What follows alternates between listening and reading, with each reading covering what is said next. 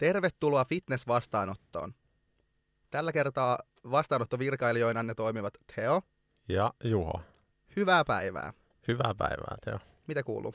Tosi hyvä. Kiva juttu, että pääsit paikalle tänne meidän yhteiseen podcastiin. Kyllä, ajattelin tulla tällä ainakin ensimmäisellä kerralla. Joo, joten näin alkuun täytyy heti kiittää, jos joku on laittanut tämän päälle ja kuulee tämän puheen, niin kiitos teille, että olette kuuntelussa. Kyllä. Me ei oltaisi mitään ilman teitä. ei todellakaan. ei tietenkään myöskään ilman meidän mahtavaa live-yleisöä.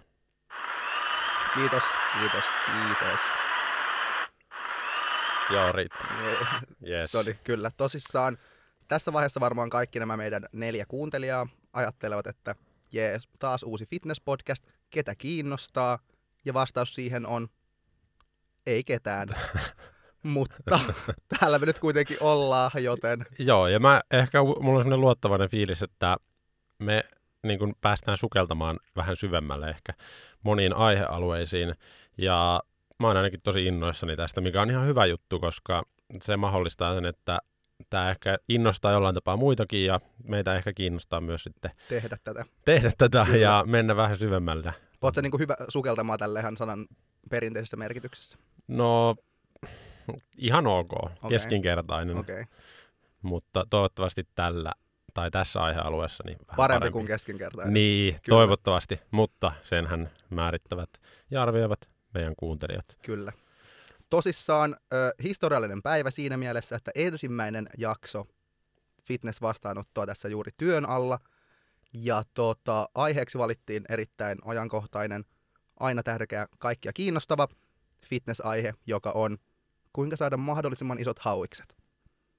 Ei oikeasti, vaan Juho, mikä meillä on tänään aiheena? Meidän aihe on, mitä valmennukselta voi vaatia. Ja tämä on siinä mielessä hyvä aihe, koska tämä on oikeastaan niin kuin, öö, on kaikille tärkeä aihe. Tai ainakin heille, ketkä ovat valmennuksessa, ovat olleet valmennuksessa tai aikovat valmennukseen.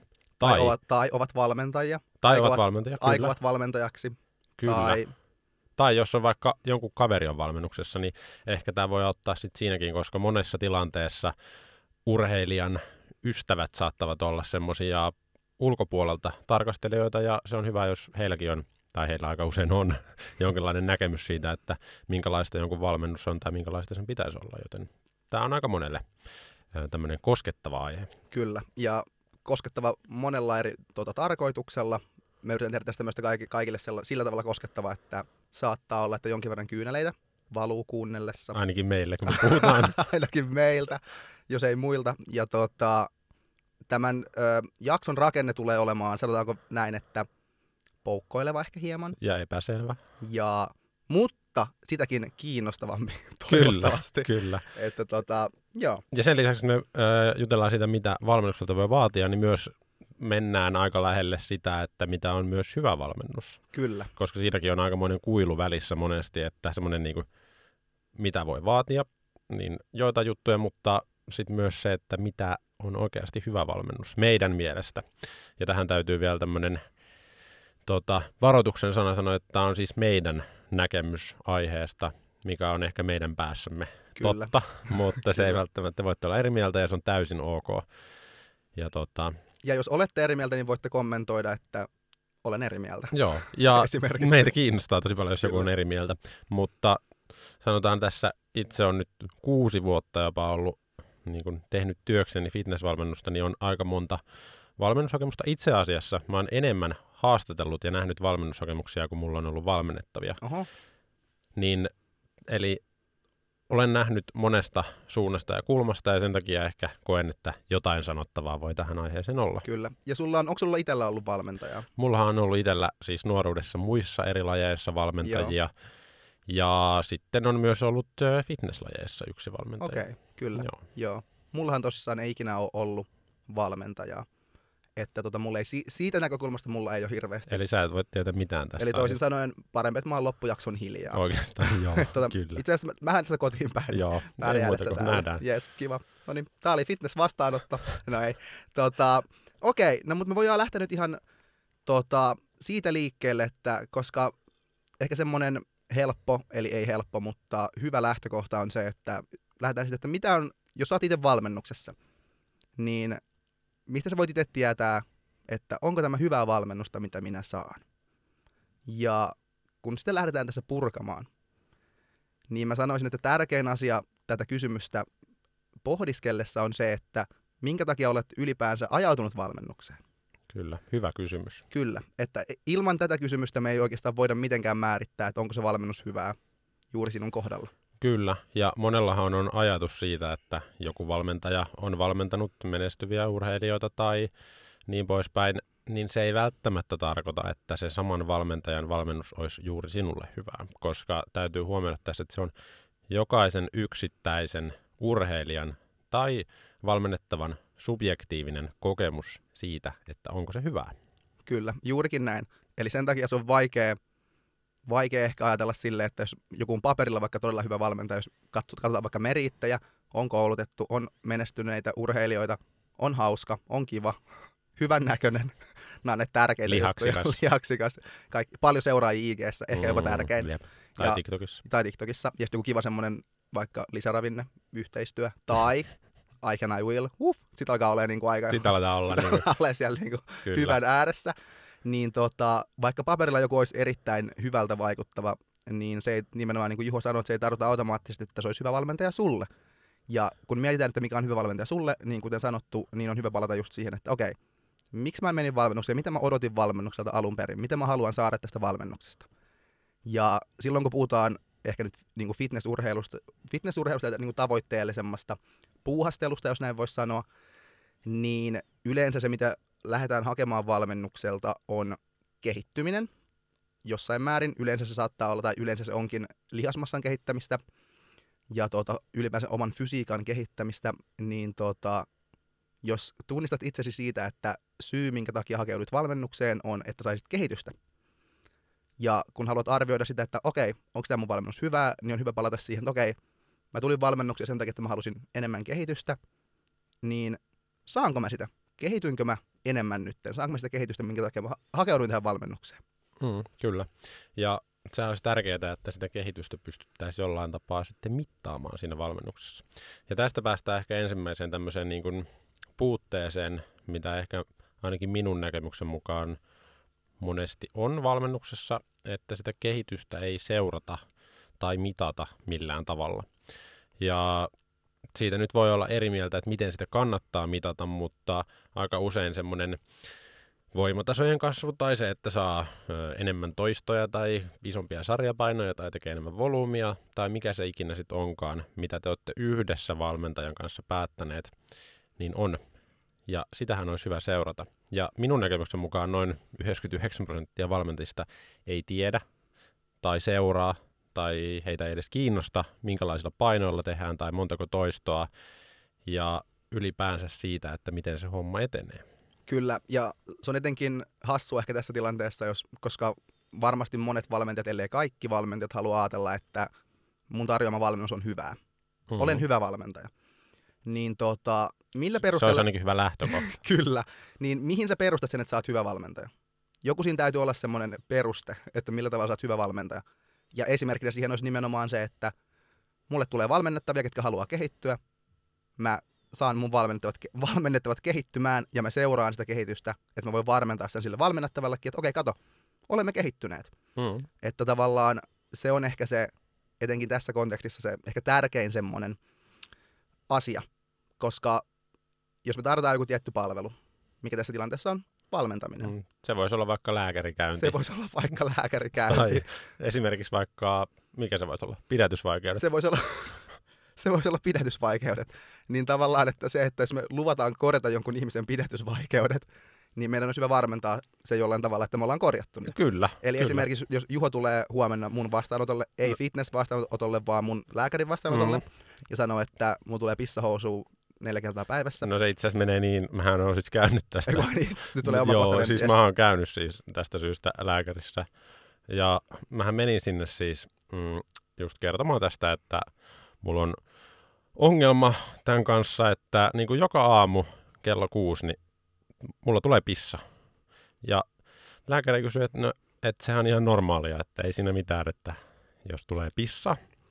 Mutta kun mä sanoin lääkärille, että kun mä herään vasta siinä puolen päivän aikaa, niin se on ikävä olla kuusi tuntia siinä sängyssä sen pissan kanssa. tai ei se ole ihan kivahan se on se kuusi tuntia olla siinä, mutta sen jälkeen kun herää aamulla, niin on niin. vähän semmoinen kosteisen niin. fiilis, mutta tota, Öö, mut, tässäkin ei, tapauksessa. Niin, kyllä. Niin, niin, kuvitellaan, että Juho nyt on tosissaan mennyt sinne lääkärille tästä Tämä oli kiusa... ihan täysin kuvitteellista. kiusallisesta vaivasta sinne lääkärille, että okei, että kuulet tulee pissa housuun, mm. Ja lääkäri on silleen, hei, mulla olisi tämmöinen lääke sulle, että syöttää, niin se auttaa. Sitten näkee vaikka kuukauden päästä uudelleen, ja sitten sanoo vaan Juholle, että joo, se näyttää ihan hyvältä nyt, että se varmaan on sitten toiminut, eikä mm. kysytty yli oikeasti mitä asiaan liittyy. Se niin, tuleeko se pissa edelleen? Niin, se, on vai niin kuin... se on vaan silleen, että okei, hei, kaikki näyttää hyvältä, ei mitään, mutta se ei oikeasti niin varmista, että asiat onko se mm. toiminut.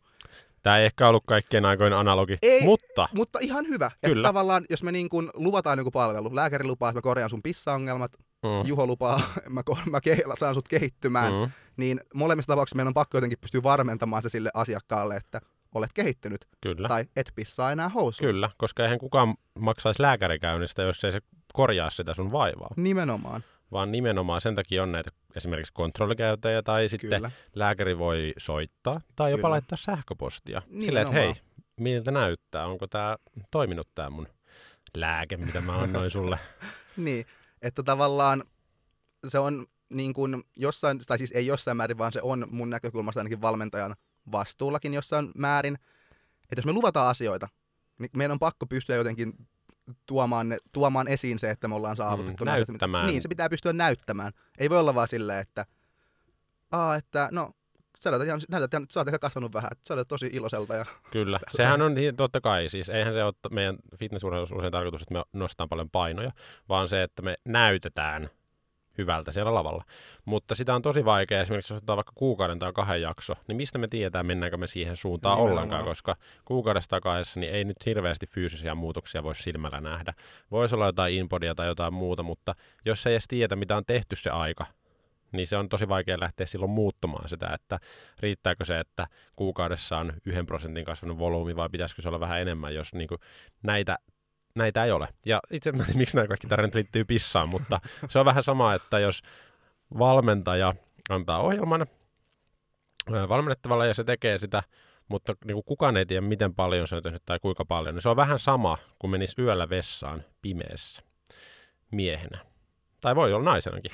Ja sit pissaisi, niin kyllähän mä, mä myös osun aika usein sinne pönttöön. Painosanalla aika usein. Aika usein, mutta en aina. Kyllä. Ja se ei kuitenkaan tarkoita sitä, etteikö mä vois osua sinne. Mähän voin todellakin osua sinne, varsinkin jos sitä on tehnyt paljon. Ja tästä on lukuisia. Ihmiset on voittanut maailmanmestaruuksia ja ö, olympioita ilman, että ne on seurannut niiden sarjapainoja. Tämä ei missään nimessä tarkoita sitä. Mutta tästä puhutaankin nyt siitä, mitä valmennukselta voisi vaatia tai mitä olisi hyvä valmennus.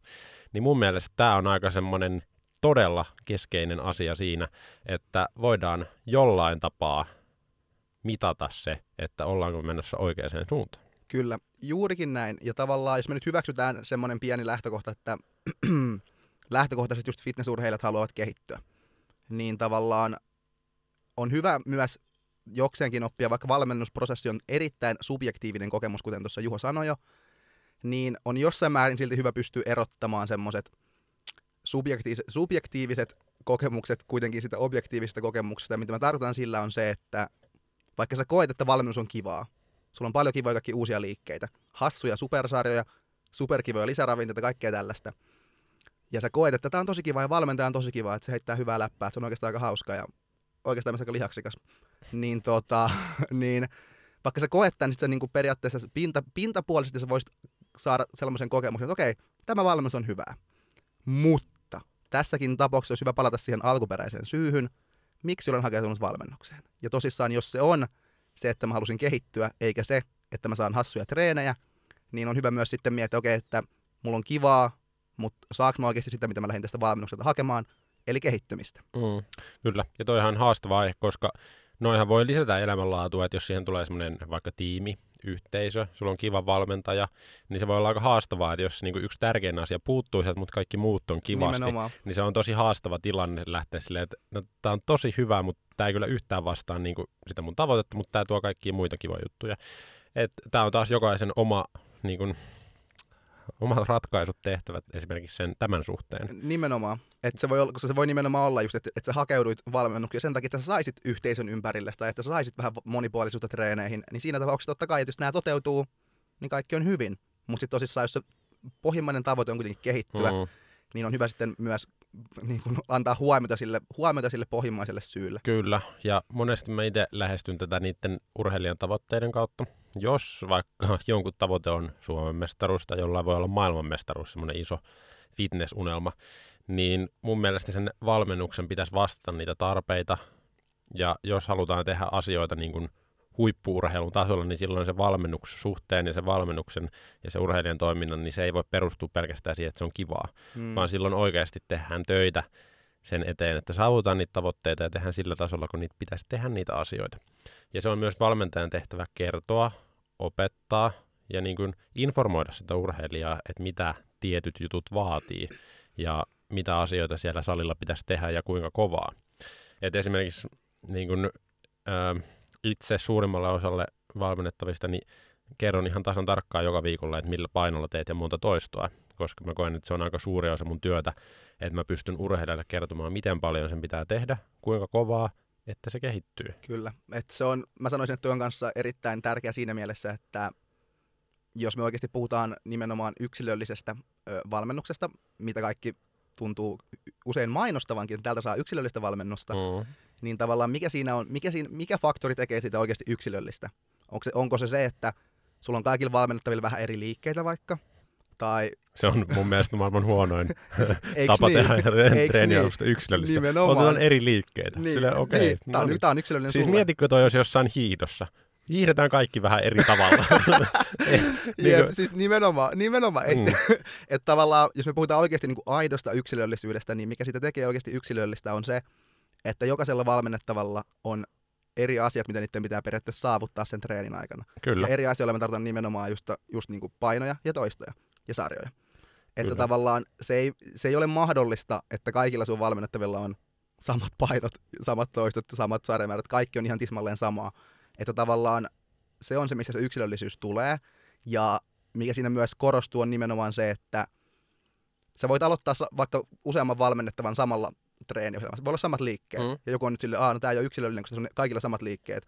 Ei pidä paikkaansa. Minkä takia meillä olisi paljon eri liikkeitä, jos me tiedetään, mitkä ovat hyviä liikkeitä. Kyllä. Ne on hyviä liikkeitä myös suurimmalla osalla ihmisistä. Kyllä. Silloin. Ja niitä ei välttämättä, niin kuin, sä voit tehdä kymmenen vuotta samoja liikkeitä. Nimenomaan. Ja sä voit silti tehdä sitä tosi laadukkaasti ja kehittävästi, koska se ei ole kyse niistä liikkeistä. Nimenomaan. Että juurikin se, että me voi aloittaa ihan helposti monta valmennettavaa tavallaan samoilla liikkeillä, samoilla ohjelmilla näennäisesti. Mutta mikä sitten tekee oikeasti yksilöllistä on nimenomaan se, että jokainen kehittyy eri tahtiin. Mm. Jokainen aloittaa vähän eri ja kehittyy eri tahtiin.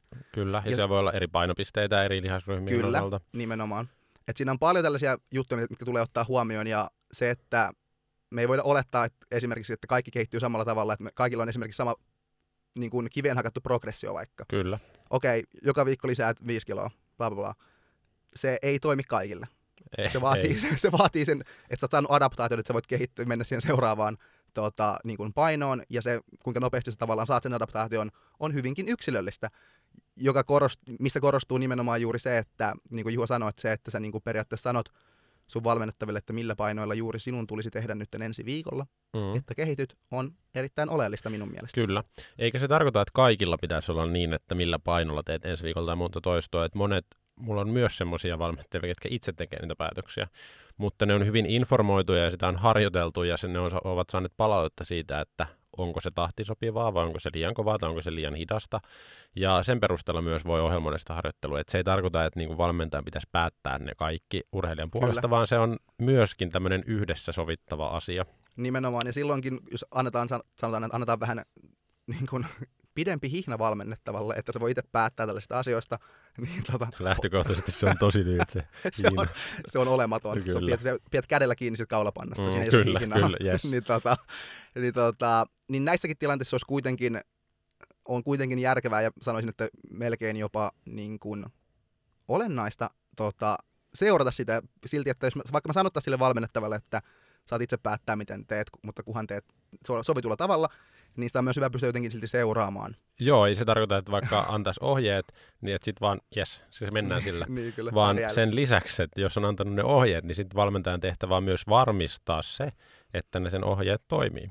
Ja sehän on nimenomaan sitä ammattitaidon kehittämistä ja se on nimenomaan sitä valmennuksen ydintä, eli seurataan jokaisen yksilön kehitystä ja nousujohteisuutta ylipäänsä siinä tekemisessä ja sen pohjalta tehdään niitä päätöksiä ja muutoksia yhdessä sen urheilijan kanssa. Kyllä, juurikin näin. Ja tuota, tästä päästäänkin hyvänä aasinsiltana, eli ei oikeastaan hyvänä, mutta kuitenkin aasinsiltana siihen, että kun ollaan tässä vähän puhuttu siitä, että mitä meidän mielestä on nimenomaan tällainen hy- no hyvä valmennus, voisi sanoa, että mitä tulisi niin kuin valmentajan ehkä meidän näkökulmasta tehdä ja huolehtia valmennussuhteessa, niin voitaisiin vähän tälleen nyt ottaa tämmöinen päinvastainen asetelma ja vähän miettiä, että mitä valmentajan ei tulisi tehdä. Eli toisin sanoen, mitä se olisi sellaisia tota, red flaggeja esimerkiksi.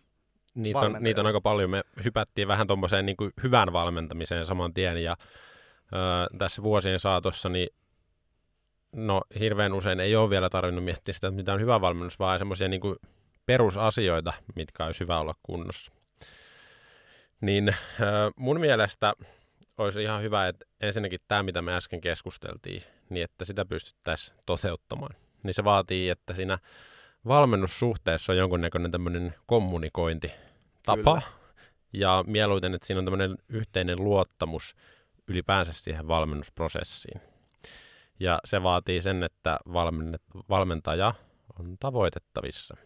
Kyllä. Eli toisin sanoen yksi semmoinen, mitä itsekin on tullut vastaan ja mitä itse sanoisin ainakin isoksi kirkkaaksi red flagiksi on Tosi nimenomaan kirkas. se. Tämä on ehkä niin kuin kaikista kirkkaan puolelle, mitä pystyy kuvittelemaan, niin kuvittele se väri nytte. Tämä on semmoinen lippu. Ja tuota, se on nimenomaan juuri se, että valmentaja ei ole tavoitettavissa. Kyllä. Eli valmennettavalla on kysymys, pulma, asia, mitä hän, mihin hän haluaisi vastauksen, ja vastausta ei tule.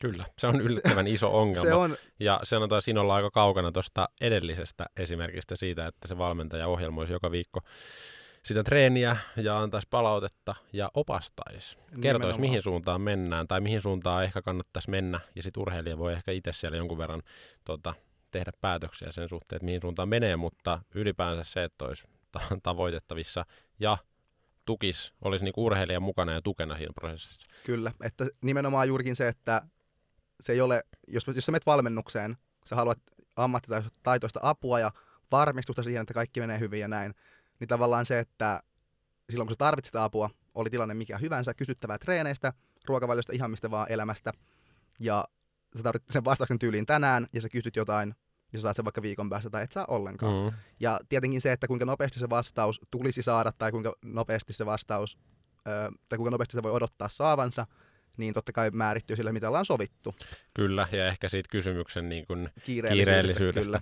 Ei tämä tarkoita sitä, että valmentaja pitäisi olla 247, ainakaan minun mielestä tavoitettavissa, ei, ei. koska en itsekään ole. Mutta jos nyt on semmoinen tilanne, että hei, on tehnyt tämän viikon treenit ja yli huomenna menen tekemään ensi viikon ensimmäisen treenin, niin siinä on ehkä semmoinen väli, että siinä se valmentaja olisi hyvä ehkä sitten piirtää vähän niitä suuntaviivoja, että nyt tonne päin. Eli tämä on ehkä surullista, että me joudutaan niin lähtemään aika tämmöisistä perusasioista siitä, että mitä valmennukselta voi vaatia. Valmentajalta ja valmennukselta voi vaatia sitä, että saa vastaukset kysymyksiinsä. Kyllä. Ja tuota... Se on ihan mun mielestä tämmöinen asiallinen se vaatimus, koska se... Sitä ei voi sanoa yli vaatimus. Ei, se, se, se on niin mutta se on yllättävän Kyllä, se, iso haaste. Niin on. tosi tosi monelle tota, esimerkiksi kenen kanssa on jutellut tai on hakenut valmennukseen tai meidän tiimiin, niin se on yllättävän iso haaste. Kyllä, ja tähän vähän samaa kategoriaa kuuluu ehkä se, että pidetään sovituista asioista kiinni. Joo. Että niitäkin on kuullut tässä, että tota, ollaan vaikka sovittu yhteistreeni tai vastaavaa, mm-hmm. valmennettava menee paikalle, valmentaja ei kuulu, valmentaja ei vastaa puhelimeen, sitten yli seuraavan päivän tulee, että ah, sori, mulla oli tässä vähän kaikenlaista. Että... Mm, kyllä, ja kyllä mulla, mulle on käynyt teo myös noin. Mä voin myöntää se. Sitä käy hyvin harvoin. Mutta sanotaan, jos niinkään useammin, niin sitten niin. se alkaa olla vähän mielenkiintoista. Kyllä ihmisillä sattuu virheitä, mutta silti semmoinen, koska kumminkin se olisi hyvä, että sitä valmentajaa myös kiinnostaisi se urheilija. Nimenomaan. Ja sen, se heidän yhteinen matkansa. Ja niin kuin mä oon ehkä joskus Teo sullekin kertonut tästä analogista, jossa mä oon saattanut sanoa hyvin epäonnistuneesta analogista tosin, että tämä niin fitness tai tämä valmennusprosessi, on sen valmentajan ja valmennettavan yhteinen vauva. Ja siihen vaaditaan molemmat osapuolet. Se ei riitä, että pelkkä valmentaja, eli vaikka äiti, on täysin vastuussa siitä, eikä se toimi myöskään toisinpäin, vaan se on yhteinen prosessi, joka ne yhdessä kasvattaa sitä fitness-vauvaa siitä, ja niin kuin, se vaatii molempien panostuksia. Kyllä. Ja ehdottomasti, ja tota, todellakin se, nimenomaan se painopiste tietenkin voi joissain tapauksissa vähän niin kuin, niin kuin vaihtoa, että välillä äiti huolehtii enemmän, mm. tai joissain asioissa äiti on enemmän vastuussa vaikka siivoamisesta. Kyllä. Ei, ei, en haluaisi mitenkään nyt vahvistaa Aika olemassa vahvoja. olevia stereotypioita, Kyllä. mutta, ja isä voi olla vaikka vastuussa. No mutta hei, isä ei voi imettää. Isä se on ei- vaan niin se kuin, on silleen fakta. voi, voi Se on fakta. Mm. Niin äiti voi olla vastuussa vaikka imettämisestä ja iskä vaikka sitten auton korjaamisesta. Nyt taas mentiin vähän tähän stereotyyppiin. Ja siis se voi olla noin, ja se voi vaihdella se painopiste, mutta niistä olisi hyvä, hyvä tota, keskustelu. Nimenomaan. Ja tota, niin, että kuten nyt tässä on tuotu esiin, niin nimenomaan se kommunikointi on ehkä, mitä itse ehkä omassa valmennuksessa aina painottaa heti alusta asti, että haluan, toivon ja pyydän sellaista tavallaan. Ehkä jopa vähän vaadit. No, voisi sanoa, että mä jopa ehkä vaadin, Koska- koska, joo, mä- on, on, on mm. kysyttykin, että miten te tavallaan vaaditte Jep, jep, valmennettavilta, niin yleensä tämä on se, mikä sieltä suusta tulee, että tätä mä yleensä vaadin, Kyllä, mikä on siis seuraava asia. kyllä. Mä vaadin yleensä sellaista, että se kommunikointi, että siinä kommunikoinnin, ö, kommunikoinnin välissä minun ja valmennettavan välillä ei tulisi, tulisi olla minkäänlaista kynnystä. Eli tavallaan se on semmoinen tasainen lattia ilman kynnystä. Mm, kyllä, vähän niin kuin, ei nyt kaveri, mutta yhtä suuri se kynnys. Kyllä, Et nimenomaan. voi vähän niin kuin sanoa, että hei, mulla on tänään aivan paskapäivä, että tästä ei yhtään mitään. Nimenomaan. Et kyllä, et, et ihan oli asia kuinka pian tahansa, kuinka niin kuin, objektiivisesti ajateltuna mitään tarkoittamaton, niin ihan sama miten pian se asia on, niin mä toivon ja vaadin, että sitä sanotaan, jos tulee semmoinen olo, että mä haluaisin sanoa tästä mun valmentajalle, niin mä toivon kautta vaadin, että siitä myös sitten sanotaan. Kyllä. Ja tavallaanhan siis valmentajalla ei ole oikeutta va- vaatia mitään tietyllä tavalla, koska se urheilija tai valmennettava on se, kuka ostaa sitä palvelua. Jep. Mutta näistä voi kumminkin yhdessä sopia, ja jos on päätynyt valmennukseen ja on sovittu, että näitä juttuja tehdään, niin silloin siinä on tietty vaatimustaso siinä tekemisessä. Ja silloin, jos on yhdessä sovittu jostain, esimerkiksi siitä, että asioista, mitkä vaikuttaa valmennukseen, niin kerrotaan. Niin silloin sitä voi vaatia ja silloin se ei ehkä kuulosta niin semmoiselta, että nyt on vaativa valmentaja ja mun mä oon sen vastuussa kaikesta, Kyllä. vaan nimenomaan se mahdollistaa sen, että se toimii. Ja ilman sitä, jos sitten kommunikointi ei ottaisi kynnys on tosi korkealla, niin ei ole mahdollista saada hyvää valmennussuhdetta. Nimenomaan, ja tuolla vaatimalla mä nimenomaan tarkoitan just, että mä en ole silleen, että mä vaadin nyt sulle, että sä toimit näin, vaan se on nimenomaan siitä, että koska monella valmennettavalla saattaa olla semmoinen, tai onkin aluksi semmoinen, että ne ei viitti jostain asioista sanoa, ja ne on silleen tosi, että "Ah, en mä viitti häiritä tämmöisellä asialla, tai näin myöhään, tai en mä viitti, tää on ihan tällaista turhaa. Niin tavallaan sillä, että mä niinku, tavallaan esitän sen sillä, että okei mä vaadin sitä, niin se helpottaa sen valmennettavan näkökulmasta sitä, okei, mutta se oikeasti haluaa, että mä sanon Mm, tämmöistä asioista, niin kyllä mä nyt sitten sanon, vaikka musta tuntuu, että tämä on tyhmä juttu. Kyllä. Ja monilla on ehkä saattaa olla, ketkä varsinkin on tullut jostain muusta valmennuksesta, niin niillä on semmoisia kokemuksia, että jos ne on kertoneet jostain asiasta, niin siihen ei reagoida millään tavalla. Ja monet ajattelee, että hei, nyt Juho, kun sulla on noi kisaajat menossa kisaamaan kolmen viikon päästä, niin mä en nyt vitti laittaa sulle viestiä, koska sulla on varmaan tosi paljon hommaa niille. Ei, se ei, niinku, mun työ on valmentaa sinua. Toki mun työ on valmentaa myös niitä kisaajia siellä. Mutta se ei miten, ne ei sulje toisiaan mitenkään pois, Mm. tai ne ei, se ei voi olla este sille, että hei, mulla on nyt niin paljon valmennettavia, niin mä en kerkeä tota, oikein laittaa näitä sun reeniohjelmia tänne, niin tee mitä teet ja katsotaan sitten, kun on vähän enemmän aikaa. Nyt on aivan hullu, eihän toi toimi missään, Niin. missään muualla. Niin, nimenomaan, että jos on semmoinen tilanne, että valmentaja on silleen, että hei, sorry, mä en nyt ehtinyt, sulle vastata, en ehtinyt antaa sulle tarpeeksi huomiota niin paljon kuin oltiin sovittu valmennussuhteen Mhm. alussa, koska mulla on nyt näin paljon näitä valmennettavia, niin siinä on yksi aika helppo ratkaisu. Ota vähemmän valmennettavia. Mm, Että tavallaan se ei ole tekosyy sille, että sä teet sun työs huonosti, koska sulla on niin paljon töitä. ei. Et Ja jos, eihän sen yksittäisen valmennettavan vika ole, että sulla on paljon valmen, valmennettavia. kyllä, kyllä. Tai ei se ole niinku se valmentajan elämänhallinta, jos se valmennettavan vastuulla. Nimenomaan. Toki myös valmentajat on ihmisiä, vaikka sitä ei uskoisi tietysti, niin tota, voi tulla jotain äkillisiä juttuja, tai ihan kelle tahansa, kuka on työssä käyvä ihminen, niin voi tulla, että se sairastuu, tai tulee jotain kriisejä elämään, ja ne voi jossain määrin vaikuttaa, mutta nekin on, silt- niistäkin voi niinku, on ehkä hyvä keskustella sitten Nimenomaan. valmen, valmennettavan kanssa, että hei, nyt tuli tämmöinen tilanne, että sori, mä en kerkeä nyt tänä viikonloppuun Mm. mm. katsoa nyt juttuja, että käykö, että ensi viikolla katsoa. Niin se on, ei siinäkään mitään, mutta silti jos se on niinku se, että mulla on niin paljon valmennettavia, niin ei, se ei oikein toimi. Ja plus sit siinä on toi tämmöinen auktoriteettiasema monesti. Mm, ja kyllä. mehän tietysti yritetään aina tota, alentaa sitä esimerkiksi kertomalla sitä, että kun on itse kakannut housuun tai, tai pissannut sänkyyn tai jotain muuta. Ne kivasti vähän niin kuin rikkoo sen Kyllä. jään ja sanotaan semmoinen niin ylimääräinen arvostus valmentajaa kohtaan. niin kuin, Katoaa tota, se katoaa tien. täysin. Kyllä. Mun mielestä olisi niin kuin loistavaa, että kukaan ei arvostaisi mua yhtään, vaan me vaan yhdessä tehtäisiin hommia. Nimenomaan. Niin silloin siinä ei tule sitä kynnystä, että mä en nyt kehtaa häiritä sitä, tai joku ajattelee, että mä oon joku kaikki tietävä. Mm. Se on mun mielestä vähän aina huolestuttavaa, kun näkee somessa, että ei toi on bodijumala, se tietää Niin. kaiken. niin mitä sitten, jos kerran se ei tiedäkään jotain, ja joku menee vituiksi? Niin. Niin Mites sit Ai sun että, Niin. se, se vähän voi mun, murentaa sitä, että silleen, no ei hitto, tie, ei toi nyt tiedäkään tätä. Niin se olisi hyvä, että semmoista, toki luottamus on hyvä olla, mutta on hyvä tiedostaa, että me ollaan erehtyväisiä, me valmentajat Normaaleja myös, myös. niin ei se, ei, si- siinä ei pitäisi mun mielestä olla semmoista niin kuin Jep, valmentaja Niin. on ylhäällä ja sitten ne valmennettavat on jotain opetuslapsia siellä. niin mieluiten mahdollisimman kauas siitä. Nimenomaan, muuten ne ritsi, ristiinnaulitsee sitten. Niin. sut. Joo. En mä muista, miten se meni raamatussa, en- mutta en- varmaan joku ristiinnaulittiin jonnekin jossain vaiheessa. Mm. Mutta tota, nimenomaan, että juuri se, että ehkä se perinteinen valmennusmalli, ainakin ehkä vanhanaikainen, on juuri nimenomaan se, että valmentaja on ylhäällä, semmoinen autoriteettihahmo, kertoo mitä tehdään, ei saa kyseenalaistaa, ohjeet ovat nämä, sinä siellä alhaalla noudat näitä ohjeita, jos et noudata, olet epäonnistunut ja näin. Että tavallaan nimenomaan, että se on selkeästi, siinä, jos se nyt haluaisi tälle havainnollistaa, että se valmentaja on selkeästi jollain jalustalla ja valmentajan siellä, valmennettavan siellä alla sitten ottamassa ohjeita vastaan, niin juurikin tällä erinäisillä tavoilla, esimerkiksi sillä, että kertoo, että on kakannut housuun, niin voi vähän inhimillistää itseään. Se on aina tosi outoa, kun me tehdään se niinku haastattelun yhteydessä ensimmäisellä tapaamisella. Se on välillä aiheuttanut ihmetystä, mutta siitä se sitten, kun haju hälvenee, niin siinä on samalla se myös yleensä se silleen, että kynnyskin on kadonnut si- samaan aikaan. nimenomaan, että siinä kun ollaan pakolliset kysymykset kysytty, niin yleensä ollaan sitten sille, sille haastateltavan, haastateltavalla, että sitten ole hyvä kakkaa housuun. Mutta tässä kakkaa, kakkaa myös valmentajat housuun samalla. Niin, Että ollaan nimenomaan kaikki samassa pisteessä. ja se on ihan luonnollista. Me Kyllä. kaikki ollaan kakattu housuun Kyllä. lapsena esimerkiksi. Niin miksi Ja- sitä voisi tehdä niin, nyt uudelleen? mm, Kuka meitä kieltää? No, Niin, laki voi jossain määrin. Tai en mä tiedä housuun kakkimisesta. niin. No, joo. No, mutta anyway. Mutta siis kuitenkin pointti on se, että on hyvä tavallaan yrittää mahdollisimman paljon minimoida sitä auktoriteettiasetelmaa.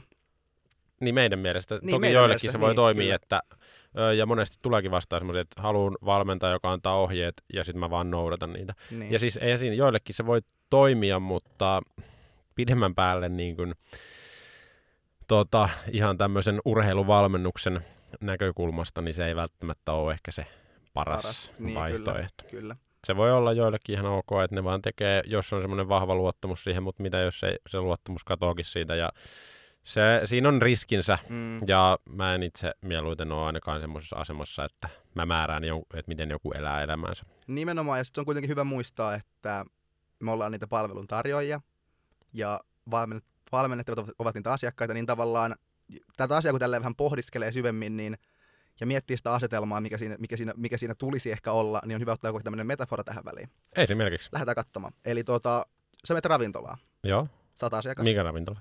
Amarillo. Amarillo klassikko. Joo.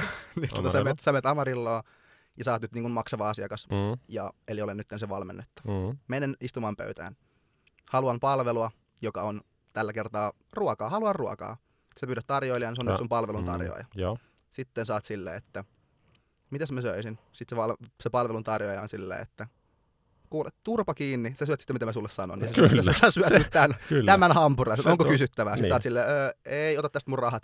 Että tavallaan pointti on se, Vähän että hassua. no ehkä nimenomaan Antaisi ehkä ruokalistan tai pari vaihtoehtoa. niin, vaikka vaihtoehtoja tai sille, että antaisi sen itse päättää ja olisi, olisi tavallaan osoittaisi sellaista niin kuin selkeästi, että, että kiitos kun tulit tänne minun, minun nöyrään ravintolaani syömään ruokaa. Ja tavallaan, että ei se asetelma voi olla sille, että se palvelun tarjoaja on semmoinen auktoriteetti, auktoriteetti ja semmoinen, että perkele, teet niin kuin mä haluun. Kyllä. Vaikka se, se nimenomaan se toinen henkilö sinne maksaa siitä. Ja kyllä. Ja tästä päästään toiseen metaforaan. Niin. Yes, on hyviä. ja punaiseen lippuun myöskin. No niin, niin jos sä menet sinne ravintolaan ja sä tilaat hampurilaisen bataatti ranskalaisella. Kova. Ja sit se tulee normaalilla ranskalaisella. Niin sit sä voit sanoa, hei, mikä homma, että mä tilasin bataatti ranskalaisella. Ja sit se tota, tarjoilija menee silleen, okei, okay, no mä käyn vaihtaa. Ja sit se tuo sulle uudestaan ne, sen sama ateria. niin näin on myös käynyt. Esimerkiksi jos sä sanot valmen, valmentajalle, että hei, mä oon kalalle allerginen, että tähän laitatte te kalaa tähän ruokavalioon. Ja sitten se tulee se sama kala siihen edelleen. Ja siinä ei ole muuttunut mitään. Niin. Että ne vähän tulee silleen niinku, vähän niitä vaan niinku heiteltäisiin sinne, Niin. eikä yhtään keskityttäisi siihen, mitä tapahtuu. Ja tämä on tosi yleistä, että monet ovat sanoneet, että aikaisemmissa valmennuksissa tai nykyisissä valmennuksissa, niin valmentaja ei muista, mitä on yhdessä sovittu tai on sanonut jostain asiasta. Tämä liittyy vähän niin edellisiin aiheisiin. Ja sitten tässäkin on monesti perusteluna se, että no kun sillä on niin paljon valmentavia, mm. niin ei se, ei se, ei muista, se ei se muista mun juttuja tarkalleen, että, että tota, miten se meni. Ja tästä on yksi tämmöinen hienoin esimerkki on se, että yksi fitnesskisaaja meni Lahteen. Tästä on joitain vuosia aikaa ja tota, meni sitten käymään siellä rekisteröinnissä ja näki sitten, että okei, että tuo mun valmentaja on tuossa niinku aulabaarissa kaljalla. Ja eikä siinä mitään. Kalja on hyvä. Kalja on hyvä. Mielestä, mutta... Ja sitten tämä valmentaja näki tämän valmennettava ja kysyi, että mitä sä täällä teet? Ja sitten tämä urheilija oli silleen, että mulla on huomenna kisat. Ja tämä valmentaja, ai, niin, ai joo, niin olikin. Mikäs, mikä sun nimi olikaan? Ja tämä on ihan tosi juttu. niin. niin mä oon, mä oon tota, monesti käyttänyt tämmöistä tosi hyvää kikkaa tässä, koska mä yritän itse välttää tuommoiset tilanteet, koska ne on aika noloja. Mm-hmm. Niin mä käytän muistiinpanoja. Oho. Joo. Oho. Mä laitan, saatan laittaa kalenteriin, puhelimen muistiinpanoihin tai kirjoittaa ihan vihkoa. Ja sitten mun ei tarvitse muistaa niitä, kun mä oon laittanut sen ylös. ja sitten mä pystyn niinku toimittamaan niin sanotusti. Siitä il- ilmanen lifehack kaikille. Lifehack. Tai, tai voi tehdä myös tämmöisen to-do-listan. Niin, Todo-listan niin kyllä. sanotusti. Todo. Todellista. Mm. Joo, semmoista. Kyllä, ja tota, nytten kun tässä ollaan puhuttu ö, Amarillossa syömisestä, mm. housuun kakkaamisesta, sänkyyn pissaamisesta, sänkyyn pissaamisesta sekä muista tota, ihmisten stereotypioista, niin päästään hyvänä aasinsiltana jälleen siihen, sellaisen aiheeseen. Tässä on kyllä monta Tässä on tosi, ja, ja, tosi huonoja kaikki. Mm. Ja tota, voitaisiin siirtyä tämmöiseen uuteen ohjelmanumeroon. Ohjelmaosiot Uhuh. podcastien sisällä, ne on Kyllä. ihan mun lemppareita. Ja tota, tämän ohjelmanumeron nimi on tosissaan seuraava aihe. ja, ja, ja tosissaan mä haluaisin vähän tällaista nyt tuoda jonkin asteista teoreettista näkökulmaa myös tähän meidän tämänpäiväiseen keskusteluun. Kyllä, että ei ole ihan pelkkää hypinää, vaan ei, tässä olisi jotain teoriaa. Nim- ei ole pelkkää semmoista, aina mun mielestä olisi tälleen tälleen. Mutta älkää nyt vaihtako kanavaa vielä. Niin. Tämä on ihan Ta- tämmöistä niinku samaa alatyylistä. Kyllä, ja käytännönläheistä teoriaa Aivan. myös. Eli tota, jos me lähdetään nyt katsomaan, jos me puhutaan nimenomaan nyt valmennuksesta, niin kuin ollaan puhuttukin. Kyllä. Ja me se on meidän aihe. Se on, ai niin totta, se ei ollutkaan se hauisjuttu. Mutta tosissaan, jos me halutaan valmentajan näkökulmasta tai sitten valmennettavan näkökulmasta varmentaa, että se valmennus, mitä me saadaan tai annetaan, on hyvää, niin tässä on tämmöisiä pieniä teoreettisia viitekehyksiä, mitä tässä voi käyttää. Eli näiden kautta voisi siis pohtia. Kyllä, juttuja, näitä mitä ollaan herät... puhuttu. Nimenomaan, juurikin näin. Eli tosissaan, kun puhutaan ihmisten perus, niin kuin tuota, psykologisista perustarpeista. Ei fyysisistä tarpeista. Kyllä, nyt puhutaan psykologisista. Joo, hyvä. Mennään aika diipiksi.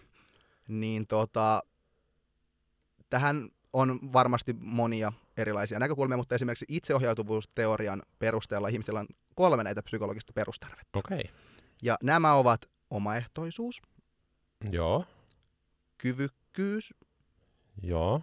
Sekä yhteisöllisyys. Okei. Okay. Ja kun me lähdetään vähän nyt Joo, no näin suoraan kerro hirveän. Niin nää, vähän ehkä tulee semmoista jotain mielikuva päähän, mutta ehkä vähän on hyvä syventää. Vähän ehkä voisi avata näitä. Joo. Jos lähdetään tuosta ensimmäistä liikkeelle, niin tota, eli tosissaan omaehtoisuudesta, tavallaan tarkoittaa sitä, että meillä on semmoinen kokemus, että olen vapaa päättämään omista tekemisistä ja omista asioista. Mm. Ja tavallaan ne toiminnat, mitä mä teen, vaikka jokapäiväisessä elämässäni, ovat nimenomaan peräisin minusta itsestään, eikä esim. ulkoisista pakotteista. Eli ei esim. siitä, että valmentaja pakottaa mua tekemään näin. Mm. ne on niin itse lähtöisiä, itse päätän asioista. Äiti ei määrää, vaan itsessään päättää. Olen jo iso poika. Kyllä. Joo, no tuosta tulee heti paljon ajatuksia esimerkiksi ihmisten työelämässä voi olla jotain juttuja, mistä ei ehkä itse saa päättää. Kyllä. Mutta toki on itse valinnut, että haluaa käydä töissä, koska siitä saa rahaa. Mutta ehkä tälleen fitnessurheilun saralla, niin mun mielestä se ehkä pitäisi olla aika omaehtoista se tekeminen. Se on kuitenkin harrastus. Ja Nimenomaan. mun mielestä sen alun lisäksi, että mitä on hyvä kysyä itseltään, niin on se, että parantaako tämä valmennus minun elämänlaatua. Kyllä, ja nimenomaan nämä, juurikin nämä kyvykkyys, omaehtoisuus ja yhteisöllisyys ei pelkästään koske nimenomaan urheilua, vaan ylipäänsä sellaista elämänlaatua, hyvinvointia ja sellaista niin kuin, nimenomaan se, ne, nämä asiat ovat välttämättömiä niin kuin elämään, elämän hyvinvointiin tavallaan, että ei pelkästään urheilu. Hyvän elämän kannalta, Kyllä, näin? nimenomaan. Joo, eli Kyllä. nyt jokainen kuulija voi niin kuin miettiä ihan niin kuin millä tahansa elämän osa-alueella. Se voi olla valmennuksessa tai vapaa-ajalla tai työssä. Se voi olla työssäkin, vaikka sanoit tavallaan, että jokseenkin joku vähän kontrolloi, mitä sä teet, mutta Mm. kuitenkin riippuen tietenkin työpaikasta ja työstä, niin siinäkin on kuitenkin hyvä olla jonkin tasosta sellaista omaehtoisuutta. Mm, kyllä, Että, ja esimerkiksi se on omaehtoisuutta, että oot itse päättänyt mennä sinne töihin. kyllä, Ja näin. Ei olla missään pakkotyö leireillä. kyllä. Sen voi aina, työn voi aina lopettaa. Nimenomaan. Ja sitten seuraavana oli tosiaan kyvykkyys. Se on aika tämmöinen itsestään selvä, että tavallaan me halutaan, että me, meistä tuntuu, että me osataan tehdä asioita. Me olemme kyvykkäitä niissä asioissa, mitä me teemme. Se on aika tämmöinen tärkeä asia, että jos me ihan mitä vaan elämän osa-aluetta, mihin te, mitä te teette, niin jos teistä tuntuu, että te ette osaa tehdä yhtään mitään niistä, Mm. niin jokainen voi kuvitella, että se ei ole hirveän kiva elämä. En osaa mitään. Ei, se, se monesti, niin kuin tätä esimerkiksi mä mietin nyt vaikka valmennussuhteen kautta, niin jos on joku semmoinen liike, mitä ei osaa tehdä, niin se aiheuttaa turhautumista ja ärsytystä ja tuntuu, että niin kuin elämällä ei ole mitään tarkoitusta, koska mä en osaa kyykätä. Nimenomaan. Niin toi on varmasti, sen pystyy varmasti jokainen miettimään, että jos on vaikka työtehtävä, mikä Mm. on vaan vaikea ja sitä ei osaa, niin sehän aiheuttaa suuren määrän turha, turhautumista ja kärsimystä, kun sitä ei osaa. Ja se ei Nimenomaan. todennäköisesti ainakaan paranna sillä hetkellä elämänlaatua. Totta kai semmoista niin kuin kyvyttömyyden tunnetta tulee, mutta tarkoitus olisi kääntää ja se valmennuksen ehkä olisi tarkoitus auttaa siinä, että saisi sen kyvyttömyyden tunteen siirrettyä sivuun ja siitä tulisikin olo, että hei, mähän pystyn tähän. Nimenomaan. Että, että nämä nimenomaan just koskee sellaista, että kroonista tilaa, että tunnetaan jatkuvasti tällaisia tunteita, niin se on, se on Kyllä. se Hetkelliset tunteet kuuluu ka- kaikissa näin, kaikki nämä elämään, Kyllä. mutta ehkä sen valmennuksen kannalta niin sen tehtävä olisi tuoda lisää sitä kyvykkyyden tunnetta. nimenomaan. Ja tosissaan kyvykkyyden ja omaehtoisuuden lisäksi oli vielä yhteisöllisyys.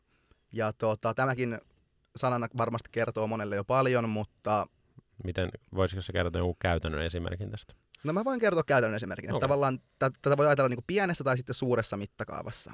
Suuressa mittakaavassa se voi olla, tai vähän suuremmassa mittakaavassa se voi olla vaikka sitä, että sä koet, että- koet että sä kuulut johonkin yhteisöön, vaikka johonkin fitnessyhteisöön, vaikka johonkin Facebook-ryhmään, missä puhutaan fitnessasioista. Niin, tai sä oot vaikka yksi fitness-vastaanoton kuuntelijoista. Kyllä, nimenomaan. Te olette meidän fitness, fitness, fitness, fitness-vastaanottolaisia. fitness Siinä on teille yhteisö, olkaa hyvä. Kyllä, Täällä parantaa teidän elämänlaatua vaan päivä päivältä. päivä päivä. niin tota, tavallaan, että sä kuulut johonkin, sä oot osa jotain suurempaa kokonaisuutta. Ja tässä meidän tänne päiväisessä kontekstissa se voi olla, siinä ei ole pakko olla niin suuri kokonaisuus, se voi olla ihan kahden henkilön välinen valmennussuhde. Vois, niin, eli se voisi olla valmentaja valmennettava. suhde. Nimenomaan. Ja- ja siitähän voi saada hyvän pienen yhteisön. Kyllä, ja nimenomaan se yhteisöllisyyden tunne, mistä se tulee, niin se nimenomaan kumpuaa siitä, että sä koet, että susta välitetään. Että susta niin kuin välitetään ihmisenä. Ja tämäkin on aika selvä juttu niin kuin koko elämän kaikilla osa-alueilla, että jos, sua, jos susta tuntuu, että susta ei välitetä, niin elämänlaatu mm, ei ehkä parasta mahdollista. Niin, et se vähän, jos sä jäät yhteisön ulkopuolelle. Kyllä. Tämähän on esimerkiksi mulle tällaisessa fitnesskulttuurissa niin suurin tämmöinen yhteisön ulkopuolelle jääminen on ehkä, että monissa tiimeissä ihmiset kokee semmoista eriarvoisuutta. Ja sitten kokee, Mm. että siellä suositaan jotain tiettyjä tyyppejä. Ja siinä on taas yksi punainen lippu, että jos sun valmentaja viettää aikaa tai niin kuin selvästi suosii jotain tiettyjä tyyppejä siellä, niin se on tosi, se heikentää nimenomaan tätä edellä mainittua asiaa. Nimenomaan. Ja tota, nyt kun ollaan vähän avattu näitä käsitteitä, niin voitaisiin mennä sitten vähän vielä lähemmäs käytäntöön ja miettiä, että miten me voitaisiin esimerkiksi valmennussuhteessa edistää näitä ihmisen perus- tai psykologisia, psykologisia perustarpeita. Kyllä. Ja jos me aloitetaan vaikka omaehtoisuudesta, niin mitä sanois Juho siihen, että miten me voitaisiin edistää omaehtoisuutta valmennuksessa? Mm, varmasti tosi monella tavalla, mutta mä heitän nyt jotain, mitä mulla tulee ensimmäisenä Joo. mieleen, koska mä, mä en ole kuullut näitä kysymyksiä aikaisemmin. Ei se mitään. niin tota, omaehtoisuutta esimerkiksi voisi mun näkemyksen mukaan tota, lisätä sillä, että osallistui, osallistaisi urheilijan päätöksentekoon. Eli ettei vaan et tee esimerkiksi treeniohjelmaa tai ravintosuunnitelmaa ja lähetä sitä vaan urheilijalle, vaan sitten esimerkiksi keskusteltaisiin, kysyttäisiin vähän mielipiteitä, urheilijan näkemystä. Ajatelkaa urheilijat, teillä Oho. saa olla oma näkemys Oho. ja te saatte itse osallistua siihen päätöksentekoon. Se ei tarkoita sitä, että ne kaikki pitäisi niin kuin toteuttaa, vaan sitten jos valmennettava sanoo vaikka, että hei, mä haluaisin tehdä tota, lantionnostoa sille, että mulla on kuminauha tuossa polvien ympärillä, niin sitten se valmen, valmentaja voi sanoa, että, että kävisikö, että jos tehdään ilman sitä kuminauhaa, koska se heikentää sitä pakaran työn määrää, jos sä laitat kuminauhan siihen val, tota, polvien ympärille, niin sit sä samalla informoit sitä urheilijaa, Mm-hmm. ja sit sä silti osallistut sitä päätöksentekoa, ja se voi silti päättää, että mä haluan silti sen kuminauhan siihen tota, polvien ympärille. Ja sitten se voi päättää niin. Kyllä. Mutta silloin on ollut mahdollisuus tulla informoiduksi, ja sen lisäksi osallistua siihen päätöksentekoon. Kyllä, erittäin hyvä vastaus. Ja miten mä olisin itsekin tämän ehkä sanonut, on nimenomaan juurikin se, että antaa ihmiselle vaihtoehtoja. Pätee treeniasioihin, ravintoasioihin, ihan mihin vaan asioihin, mitä tehdään, niin antaa valmentajana vaihtoehtoja, mistä sitten se valmennettava voi itse valita. Kyllä. Ja Ja sit- tästä päästään yhteen punaisen lippuun, jos ei ole vaihtoehtoja. Kyllä. Siinä vaiheessa kannattaisi melkein jo niin kuin, vähän niin kuin starttailla sitä autoa tai mopoautoa. pois siinä. lähtemiseen. Kyllä, Kyllä. Siihen, kyllä. Koska nimenomaan, että joku voi olla silleen, joku voi ajatella silleen, no mutta miksi olisi vaihtoehtoja, koska mun valmentaja sanoi, että tämä on paras tapa tehdä, niin ei siinä ole vaihtoehtoja. Jos on, paras, on yksi paras tapa. Jos on Mutta- yksi paras tapa, niin mut- sitten taas kannattaa startata Niin, se nimenomaan. auto siitä ja tieltä. nopeasti. Että esinkin näissä fitnessjutuissa, kun puhutaan kehon koostumuksen parantamisesta, lihaksmassan kasvattamisesta, painon pudottamisesta, ihan mistä vaan, niin tähän sopii semmoinen hyvä suomalainen kansansanonta, että kaikki tiet johtavat Roomaan. ja tota, tarkoittaa siis sitä, että meillä on niin paljon vaihtoehtoja oikeasti, millä me päästään tismalleen samaan lopputulokseen. Mm, Niin se, että vaihtoehtoja ei ole, niin on punainen lippu. kyllä. Ja monethan voi valita semmoisen reitin, mikä ei ole kaikista nopein tai lyhyin. Mutta jos se on heille paljon mielekkäämpi.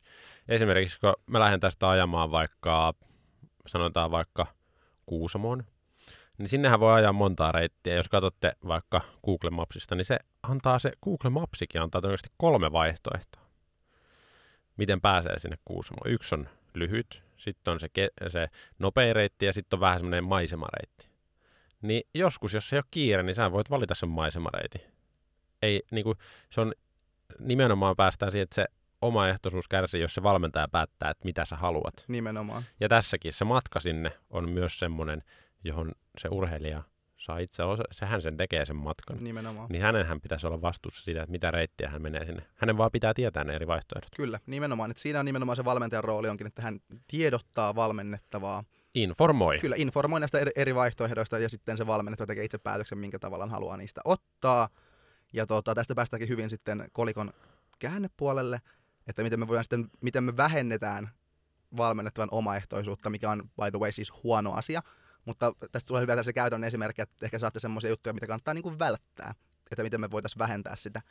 Ja tota, se on aika lailla päinvastainen, että nimenomaan meillä on erittäin mustavalkoiset ohjeet. Mm, esimerkiksi vain yksi reitti. Esimerkiksi ohje. yksi reitti kyllä, ja se on linnun reitti. Kyllä. Niin tota, tavallaan se, että on pakko tehdä asiat sun sanomalla tavalla, ja ei ole mitään joustoa näissä, kaikki on mustavalkoista, ja jos et noudata näitä, niin tavallaan epäonnistut.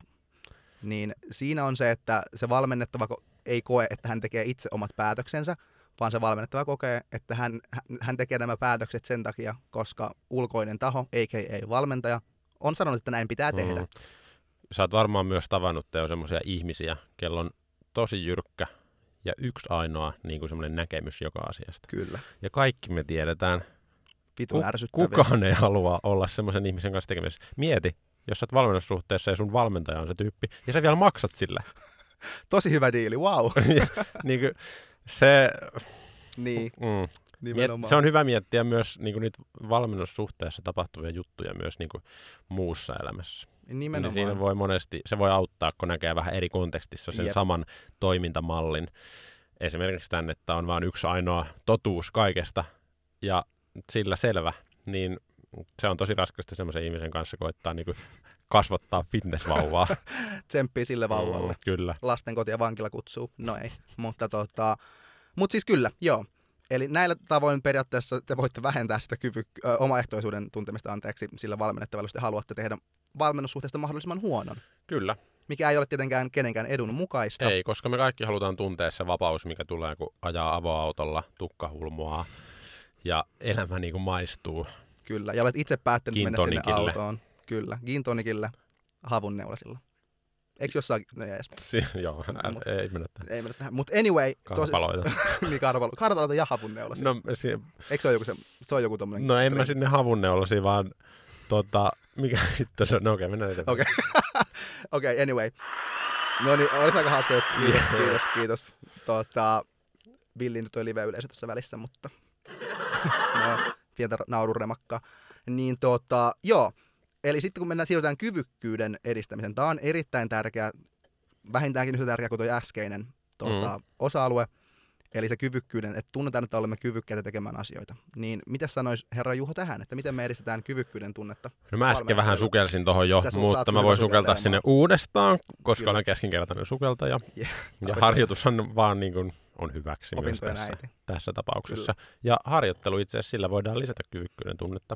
Kyllä. Esimerkiksi jos mä en osaa sukeltaa kovin hyvin, niin sitten jos mä harjoittelen ja saan mahdollisesti siihen ohjeita ja mä saan palautetta ja neuvoja, niin silloinhan mä todennäköisesti koen hiljalleen semmoista lisääntyvää kyvykkyyden tunnetta, joka voi tuoda aika hyvän fiiliksen. Kaikki tietää sen, sen tunteen esimerkiksi treenin jälkeen, kun tuntee, että ei vitsi, tuo onnistu hyvin. Mm-hmm. Niin se on todella hyvä fiilis. Ja se nimenomaan motivoi meitä menee sinne uudestaan sinne salille.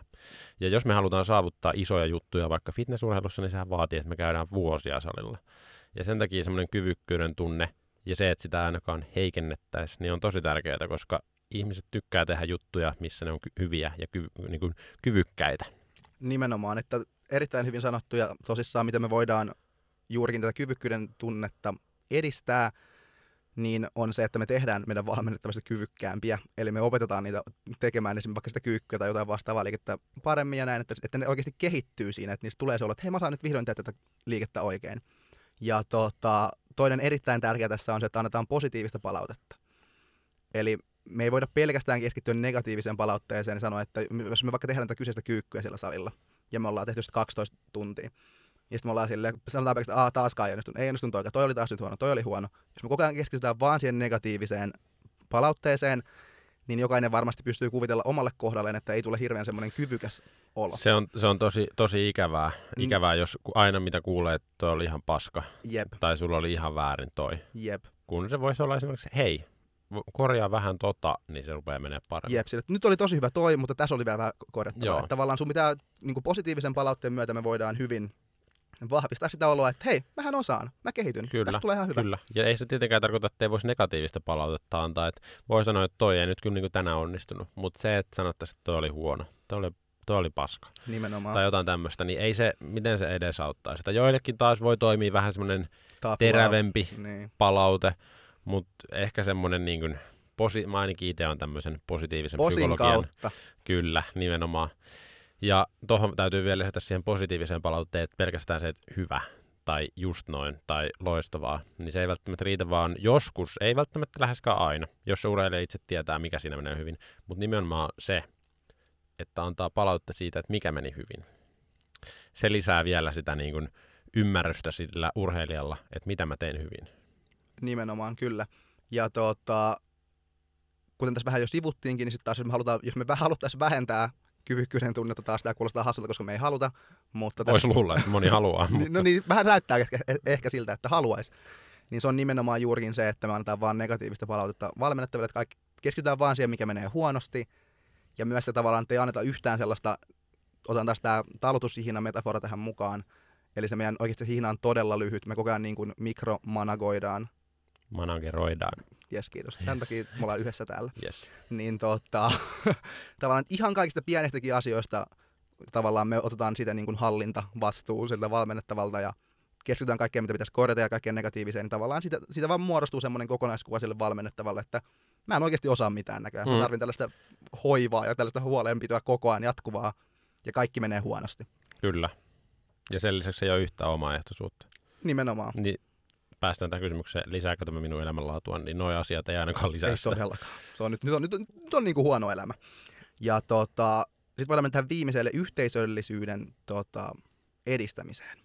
Juho. Ja, no joo, tähän täytyy sulta, sanoa, että tähän ei oikeastaan, jos noin kaksi edellistä asiaa on tosi huonosti, niin tämä viimeinen asia voi olla semmoinen juttu, mikä niinku voi vähän niin kuin tasoittaa sitä tilannetta tai estää esimerkiksi sen, että se urheilija hakisi vaikka parempaa valmennusta tai parempaa palvelua. Koska se, että vaikka noi olisi ihan niin kuin retuperällä niin sanotusti, niin sitten jos sulla on tosi semmoinen rakastava ja vahva yhteisö, niin se on aika vaikea poistua semmoisesta yhteisöstä. Tai semmoinen, että siinä tulee semmoinen menettämisen pelko, joten niin kuin, me ei nyt ei kannusta ketään vaihtamaan valmennusta tai varsinkaan hakeutumaan esimerkiksi meidän valmennukseen, vaan ihan ylipäänsä että olisi hyvä niin kuin lisätä ihmisten tietoisuutta siitä, mitä sieltä voi vaatia. Kyllä. Mutta toi yhteisö on tosi tärkeä, koska mehän ollaan teo lauma-eläimiä. Juurikin näin. Niin tota, mitä sä kysyit tästä aiheesta? Mä en muista enää. Öö, Öö, Eli yhteisö- miten voitaisiin edistää tätä yhteisöllisyyden tuntemusta sillä valmennettavalla. Mm. Niin kuin aikaisemmin sanoit, niin sillä, että tämä ihminen kokisi asemansa jollain tapaa merkitykselliseksi tässä yhteisössä. Oli se sitten se valmennussuhde, mikä on ehkä niin kuin kaikista tämmöinen yhteisöllisin, tai pitäisi olla ehkä kaikista yhteisöllisin mm-hmm. suhde urheilijalla, että hänellä on valmentaja, joka välittää hänestä, ja hänellä on merkitystä heidän yhteisessä fitnessvauvan kasvattamisessa. Sitten vähän isommassa mittakaavassa on ystävät, jotka voi olla vaikka siitä lajin ympäriltä. Sitten voi olla tiimi. Sitten Kyllä. voi olla vaikka se Facebook-ryhmä tai fitness-vastaanoton kuuntelijat.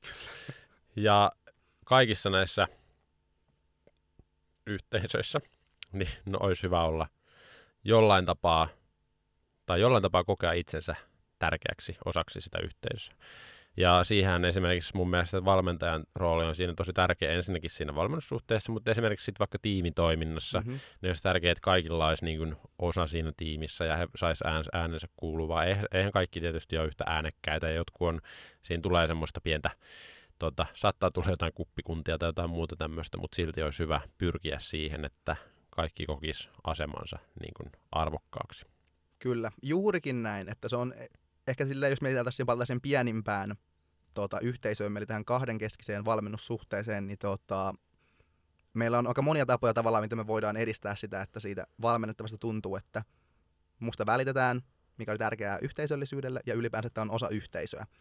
Ja tota, yksi semmoinen selvä, mitä ollaan tässä vähän sivuttukin jo jonkun, jonkin vertaa pitkin jaksoa, on se, että tehdään päätökset yhdessä. Hmm. Koetaan, että ollaan yhdessä tässä jutussa mukana. Ja vastataan viestiin ajallaan. Kyllä, kyllä nimenomaan. Se lisää myös Se- sitä yhteisöllisyyden tunnetta. Nimenomaan, Nimenomaan. Kun palataan siihen, että on niin kuin merkityksellinen olo siinä. Niin siihen liittyy tosi paljon asioita. Mehän nyt otetaan vaan taas murto-osa niistä, Jep. koska muuten tämä kestäisi 18 tuntia. Jep. Niin se on tärkeää. Nimenomaan, ja juurikin se, että me yhdessä tehdään nämä päätökset, olemme osa yhteisöä, minä ja sinä, ja otetaan huomioon molempien ihmisten ja etenkin nyt tässä tilanteessa se valmennettavan halut ja toiveet, että hän kokee nimenomaan sen, että hänen äänensä on kuultu. Hän, on, hänestä, hän kokee sen, että olen kuultu ihmisenä. Kyllä. Ja tota, tässä esimerkiksi myös sekin, että jos me ollaan lisätä sitä tunnetta, että valmennettavasta tuntuu, että hänestä välitetään, mikä nimenomaan kuuluu valmennussuhteessa. Jos, jos valmennettava ei koe sitä, että valmentaja välittää hänestä millään tasolla, niin nyt voisi taas käynnistellä sitä autoa vähän ja Joo, lähteä tuonne tuota Naantalin aurinkoa kohti. Esimerkiksi. Tossahan siis tulee monesti, ja totta kai tämmöistä valmennussuhdetakin helpottaa, että ihmiset monesti sanoo, urheilijat varsinkin, että on tärkeää, että niinku kemiat toimii. Hmm. Mä en ole oikein, mä en ole samaa mieltä siitä. Sä et ole kemisti. Mä en ole kemisti. Joo. Ja mä en ole samaa mieltä siitä, jos, jos se valmentaja on ammattitaitoinen ja se huomioi nämä kaikki psykologiset perustarpeet, se huolehtii tota, omasta täsmällisyydestä ja niin kuin aiheuttaa sille urheilu, urheilijalle semmoisen kokemuksen, että hänestä välitetään, hänen tavoitteitaan kohti mennään yhdessä ja yhdessä kasvataan sitä fitnessvauvaa. Niin ei silloin käytännössä se, se, että minkälainen tyyppi se sitten on. Totta kai me halutaan, että valmentaja on hyvä tyyppi, Mm-hmm. mutta vaikka se olisi muuten ihan paskatyyppi, mutta jos se tekee sun eteen kaikki ne yhdessä sovitut jutut ja on tosi ammattitaitoinen, niin eihän siinä kohtaa mun mielestä, jos mä itse miettisin itselle valmentaa, niin mulla on ihan sama minkälainen tyyppi. Se, on, va- Niin. se voi olla vaikka joku ihan joku kadumies, mutta jos se on ammattitaitoinen työssään. Niin kyllä, kyllä, Et, ehdottomasti. mutta totta kai se helpottaa, että jos on samanlainen huumorintaju tai näin, mutta kyllä ammattitaitoinen valmentaja, se pystyy vähän mukautumaan ja kuuntelemaan sen urheilijan toiveita ja tarpeita, ja se selvittää, se tekee työtä sen eteen, että se oppisi tuntemaan sen, ja se pystyy mahdollisesti myös säätämään omaa toimintaa sen perusteella. Nimenomaan, Eri, erittäin hyvin sanottu. Ja tässä tulee nimenomaan just se, että jos me halutaan taas luoda sitä välittämisen tunnetta lisää ja mitä meidän tulisi haluta myös tehdä, niin yksi semmoinen, mä koen ehkä, että yksi tärkeimmistä tekijöistä on se, että me kysytään palautetta Kyllä. valmennettavilta. Oliko tämä hyvä? Onko mitään, olisiko halunnut jotain muuta tämän tilalle? Mitä mieltä tästä? Oliko tämä hyvä? Bla bla bla. Kysellään tämmöisiä asioita, että, että, että sitten tulee semmoinen olo, että okei, hän välittää, että miltä musta tuntuu nämä asiat. Kyllä. Mua siis, mä palaan- palaan vielä tuohon edelliseen asiaan, Palaa. mutta mä, mä oon huomannut, että monet niin kun, tota, totta kai on hienoa, jos se oma valmennettava on semmoinen idoli, Valmentaja siis on anteeksi valmentaja, Joo. on idoli, tai semmoinen henkilö, jota arvostaa.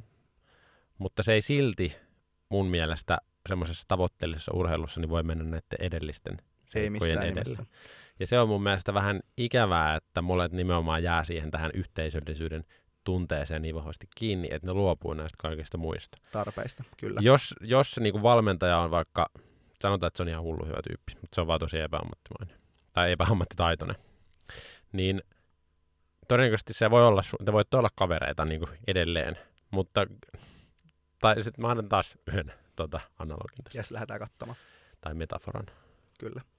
Joo. Kansankielellä. Jos, jos sä meet vaikka, sä käyt ruokakaupassa sen takia, että siellä on tosi kiva myyjä. Ja te, teistä tulee tosi hyviä kavereita. Mutta se ruokakauppa on muuten aivan homeessa oikeasti. Sieltä ei saa mitään, mitä sä haluat, mutta silti sä vaan käyt siellä, koska siellä on se kiva myyjä. Niin sehän on ihan fine. Se on, teillä on semmoinen pikku yhteisö ja on kiva moikata ja vaihtaa kuulumista. Mutta tässäkin tilanteessa ehkä, jos se on hyvä tyyppi, sä voit mennä sinne toiseen kauppaan, mikä on edullisempi ja paljon parempi valikoima. Ja sitten voitte kaverata vaikka muulla ajalla. Kyllä. Mutta meidän ei taas voida päättää sitä, että mitä ihmiset päättää. Joillekin se on tärkeää, että se valmennussuhde on semmoinen kaverisuhde.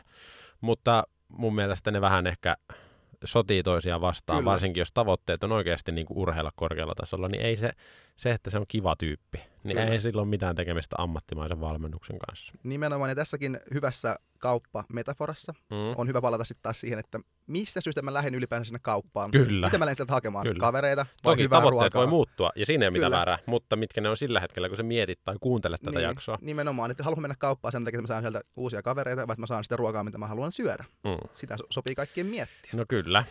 Ja tota, niin, ja sitten vielä palatakseni tuohon, tällä kivasti hypitään edes takaisin aiheesta, mutta Me varoitettiin tästä. nimenomaan oma vikanne, kun jäitte kuuntelemaan, niin tota, silloin kun sit palautetta kysytään niiltä valmennettavilta, niin se on itse asiassa parempi olla kysymättä sitä palautetta ollenkaan, verrattuna siihen, että sä kysyt palautetta, mutta et ota huomioon sitä ollenkaan. Mm. Tämä on ehkä niinku pahin juttu, mitä sä voit tehdä tavallaan sen asian suhteen, että valmennettavasta tuntuu, että siitä välitetään, koska tämä ei todellakaan edesauta sitä. Jos sä kysyt siltä, okei, okay, että Aa, tykkäsit enemmän vaikka kyykystä vai jalkaprässistä, jalkaprässistä, sitten on silleen, että aa, kyykystä, ja siltä silloin loppuvuodeksi jalkaprässiä. Silleen, Kyllä. Että, tavallaan, että silloin jos kysytään sitä palautetta, niin meidän on myös sitten, meidän tulisi silloin myös hyödyntää sitä palautetta ja käyttää sitä, että siitä tulee se kokemus. Kyllä, että koska se on taas muuten ihan turhaa. Nimenomaan, se vaan pahentaa asiaa. Jep.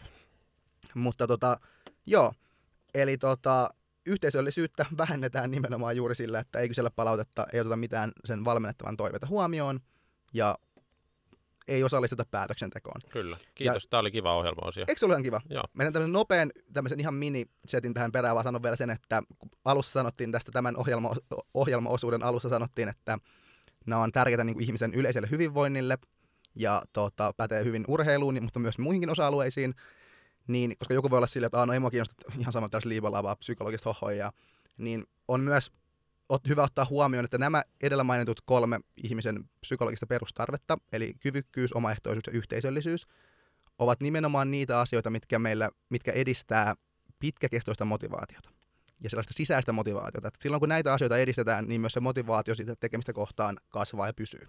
Kyllä. Ja niin kuin mä sanoin aikaisemmin, niin se on tärkeää, että se juttu, mitä tekee, niin on motivoivaa ja se jaksaa tehdä pitkiä aikoja. Nimenomaan, eli tässä teillä vähän työkaluja sitten siihen. Kyllä. Ja näin loppuun mä haluaisin nostaa pari vielä tämmöistä punaista lippua. Jes, nämä on Ihan vaan pari.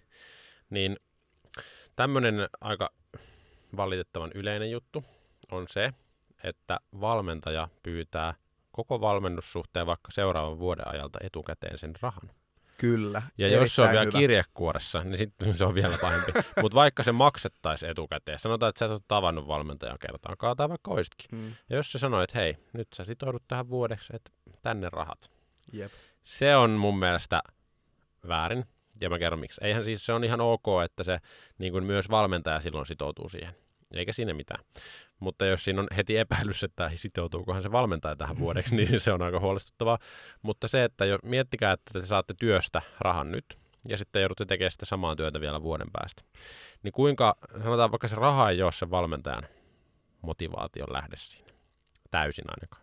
Ei olisi hyvä olla. näin Mm, niin todennäköisesti se alitajuisesti kumminkin vähän sanotaan silleen, että no tämä valmennussuhde loppuu kahden kuukauden päästä, että no en mä nyt laita Kyllä. sille mitään enää. Näin. Ja mun mielestä se on aika tavallaan, no nuoria ihmisiä, ketkä fitnessurheilussa yleensä on. Ja sitten jos sä pyydät 3000 euroa seuraavasta vuodesta etukäteen, ja se tienaa vaikka 500 euroa kuukaudessa se fitnessurheilija samalla kun se käy kouluun, niin mun mielestä se on aika epäreilua Kyllä. ja kohtuutonta. Ja se, että mitä jos puolen vuoden jälkeen, niin öö, se päättääkin surheille, että hei, tämä on aivan perseestä tämä valmennus, että mä en niin halua tätä. Ja sitten on silleen, että no, tämä on sovittu, että on, sä oot maksanut vuoden etukäteen, jos et halua. Ja näitä on, mä oon nähnyt näitä Kyllä, useita. kyllä, jep. Että puoli vuotta vielä jäljellä valmennusta, mä oon maksanut se etukäteen enkä saa rahoja takaisin. Okei, tämmöisessä tilanteessa varmasti ne jo, jollain tavalla oikeusteitse voisi hakea, mutta on Kuka toi nyt aika niin kuin niin. kusipäistä toimintaa nuorilta ihmisiltä ottaa jostain palvelusta etukäteen se hinta noin pitkäksi ajaksi. Jos on kuukausi pari, ei sinne mitään, mutta mitä jos käy niin, että se on tosi surkeata tai se urheilija loukkaantuu tai näin, niin mä en ikinä kuullut, että joku olisi saanut rahat takaisin. Niin, kyllä. Niin, Tai jos muuten vaan elämän olosuhteet muuttuu, että ei Niin, pystykään jos jos niin ei- sitoutumaan valmennukseen. mitä jos se kiinnostaa enää? Niin, no harmi, sä oot maksanut silleen. Niin. Mm, Niin sanotaan, jos joku on tämmöisessä tilanteessa aloittamassa valmennusta, niin mä en ikin maailmassa ensinnäkään olisi valmentajan roolissa aloittamassa tuommoista. Tai sitten urheilijan roolissa, niin mä kyllä niin kysyisin, että onko se nyt tosissaan. Että niin kuin, Kyllä. Ja mä oon ihan fitness alussa, mä en ole kisannut ikinä. Mä en tiedä edes niin tykkäis mä tästä jutusta. Niin ei sitä voi vaatia. Se on ihan järkevää, että tietää mitä haluaa sillä hetkellä, mutta silti ne omat tavoitteet ja toiveet ja semmoinen niin elämäntilanne voi muuttua tosi radikaalisti, varsinkin tuommoisessa nuoressa iässä. Kyllä, ja nimenomaan sekin, että jopa niin kuin valmentajan näkökulmasta, en mä halua, että se valmennetta vaan nyt tässä viimeiset puoli vuotta tässä suhteessa vaan sen takia, koska se on maksanut. Kyllä. Ei Toi on, niin, vittua. toi on ihan uskomatonta. siis niin sille, kuin, tosi kiva valmennussuhde. Jep, jep. molemmat nauttii. Kyllä. 5 kautta 5 elämää. Jep. Niin tavallaan, että ei tässä ole niin kuin mitään järkeä kenenkään näkökulmasta. Joo, kyllä toi vähän niin kuin semmoinen ammattiylpeys olisi hyvä ehkä olla. Nimenomaan. Miksi mä, mä en ainakaan haluaisi valmentaa ketään, kuka ei halua olla valmentaja. Nimenomaan sille, Niin kuin mieluummin tosi niin kuin- mieluisaa tämä. Kyllä. Yes. Kyllä, Ja tästä päästäänkin tälle, nyt, nyt on itse asiassa aika hyvä aasin siltä tavallaan, yes. mutta tavallaan niin kuin tähän samaan asiaan liittyen, että kun että maksetaan etukäteen vaikka vuoden valmennus, niin etenkin jos puhutaan vaikka kisadieteistä, koska kisadietit yleensä tehdään myös, tai usein olen kuullut, että tehdään niin, että maksetaan koko kisadietti mm, saman joo, tien, ja sitten mennään kisadietille enää. kyllä, Ja heti kun kisadietti on ohi, niin myös valmennussuhde loppuu, kyllä. mikä on lähtökohtaisesti mun mielestä erittäin tyhmää sekä vastuutonta sen takia, koska yleensä sen kisan jälkeinen aika on jopa se ehkä kaikista vaikein aika monelle, monelle fitnessurheilijalle, kun tavallaan sä oot saavuttanut sen tavoitteen, mitä kohti sä oot mennyt viimeiset puoli vuotta, on ollut tosi paljon tunteita ja kaikkea, ja tota, kaikki sun suhde ruokaan ja kehonkuvaan, kaikki on muuttumassa ja muuttunut paljon, niin sitten siinä vaiheessa, kun se, tää kaikki on ohi, niin sitten valmentaja sille, aina, mutta hei, ei mitään, katellaan, kiva, se oli siinä. Jep. Että se jättää tavallaan sen valmennettavan ihan yksin siihen tilanteeseen. Joo, se on, Ja se on tosi vaike- Se on vaikea tilanne, Oh, kyllä. On, ja monesti ihmiset tai valmennussuhteessa ei välttämättä mietitä niitä seuraavia askeleita sen kisan jälkeen. Mä itse ainakin pyrin jo vuotta ennen kuin se kisadietti loppuu, niin luomaan jo semmoisia niin seuraavia maaleja sinne kisan jälkeen, ettei ihmiselle tule semmoinen tunne, että hän on nyt aivan tyhjän päällä ja hän ei tiedä yhtään mitä hän tekee, joten mä syön nyt viikon hampurilaisia. Nimenomaan. niin joo, toi on ihan totta, että Joo. se on myös tota, vastuutonta, jos se valmennus loppuu heti siihen kisadietin niin kuin viimeiseen päivään tai siihen, että se kisa on ohi. Ja, ja tietenkin, jos se valmennettava itse toivoo, että hän haluaa saman tien lopettaa valmennuksen, niin ei me voi tietenkään ketään pakottaa ei, jäämään. ei, ei. Mutta tavallaan on hyvä kuitenkin tässäkin tapauksessa niin kuin informoida sitä valmennettavaa, Yes. että minkä takia olisi järkevää ehkä jatkaa vielä vaikka muutama kuukausi kisojen jälkeen Kyllä. syistä X.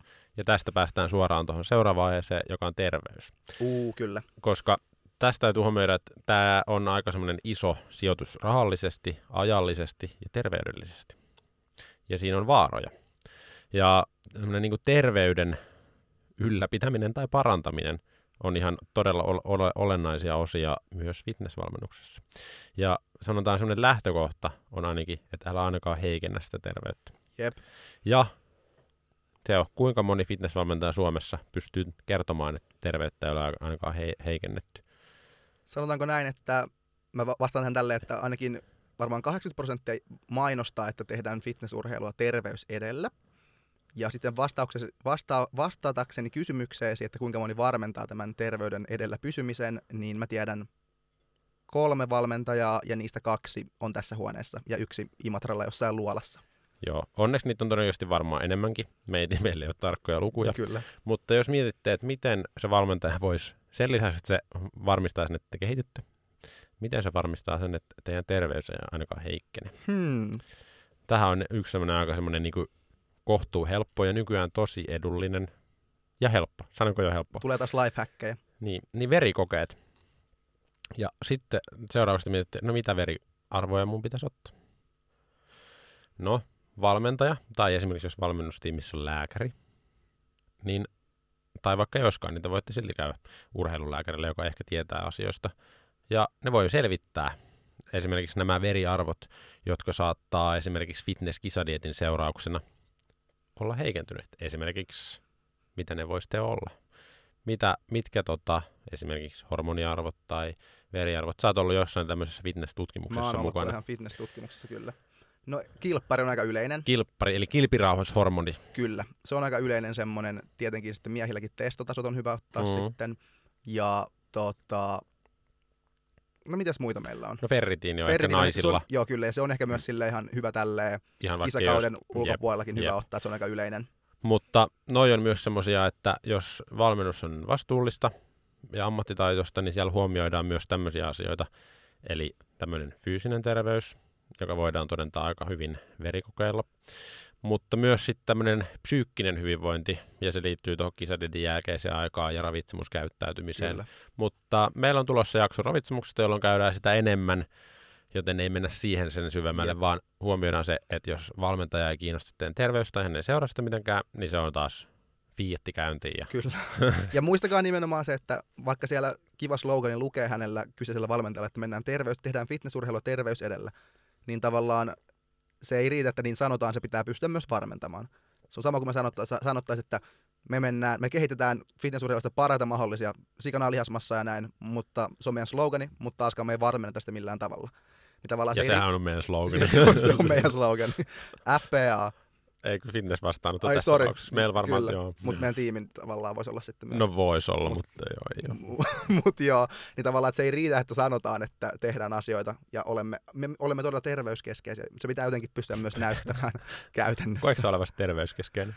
No mä sanoisin, että mä olen oikeastaan aika terveyskeskeinen Mm. ihminen. Mä, mä ehkä vähän myös. Kyllä Mä, mä, oon niinku, kyllä tosi terveellinen. mä oon myös terveellinen Aika, ihminen. aika, niin kuin Mulla on, niin, kyllä mä sanoisin niin kes, keskivertoa enemmän ehdottomasti. Niin. Että, tota, Jos otetaan päihteiden käyttö pois, niin niin. sitten aika tervettä. Se on silleen. Joo, ei siinä kuulu. Mutta Tota- tota, mitäs, mitäs live-yleisö sanoo tässä vaiheessa? Onko ollut kivaa? yes! Ja live-bändi, pikku veto tähän väliin. Rummuissa meillä on Teo Embei. Uh, no niin, yes! Ja kitarassa Juho Murtonen. Kitaraa? On Sale. On. Ja Triangelissa. Kuka? Joku KP Ouramo. Mutta Yes. hei, tosissaan, kuten ehkä saatoitte tuossa vähän päätellä, niin tämä oli tosissaan meidän päätös tälle jaksolle. Kyllä. Ja tota, jos ette jo tässä vaiheessa seuraa meitä Instagramissa nimellä Fitness Vastaanotto, niin kannattaa nyt mennä seuraamaan. Sinne tulee tietoa uuden jakson, eli tämän jakson ja tulevista jaksoista kaikista Ja varmaan jotain kontsaa. tulee kontsaa, Joo, kovaa kontsaa. kyllä, Siellä on aika paljon hypeä itse asiassa kasvatettu siellä meidän Instagramissa. On sitä on kasvatettu, joten nyt viimeistään sinne. Ja tota, en mä tiedä, voiko Spotify tilata jotenkin tämmöisen kanavan. Kyllä Salee. Jos saadaan, tilatkaa kanava. Tilatkaa vaikka ja tota, Seuratkaa postia. joo, ja sanokaa, että oliko tämä teidän mielestä kiva. Ei No sitä okei, tarvitse ei- sanoa. ei ei tarvi- tarvitse sanoa. Ei tarvikaan. Mutta me varmaan palataan sitten tota, Syksymmällä. ensi viikolla. Kyllä. Yes, hyvä. Kiitos Kiitos. kaikille. Moikka. Ja moi moi.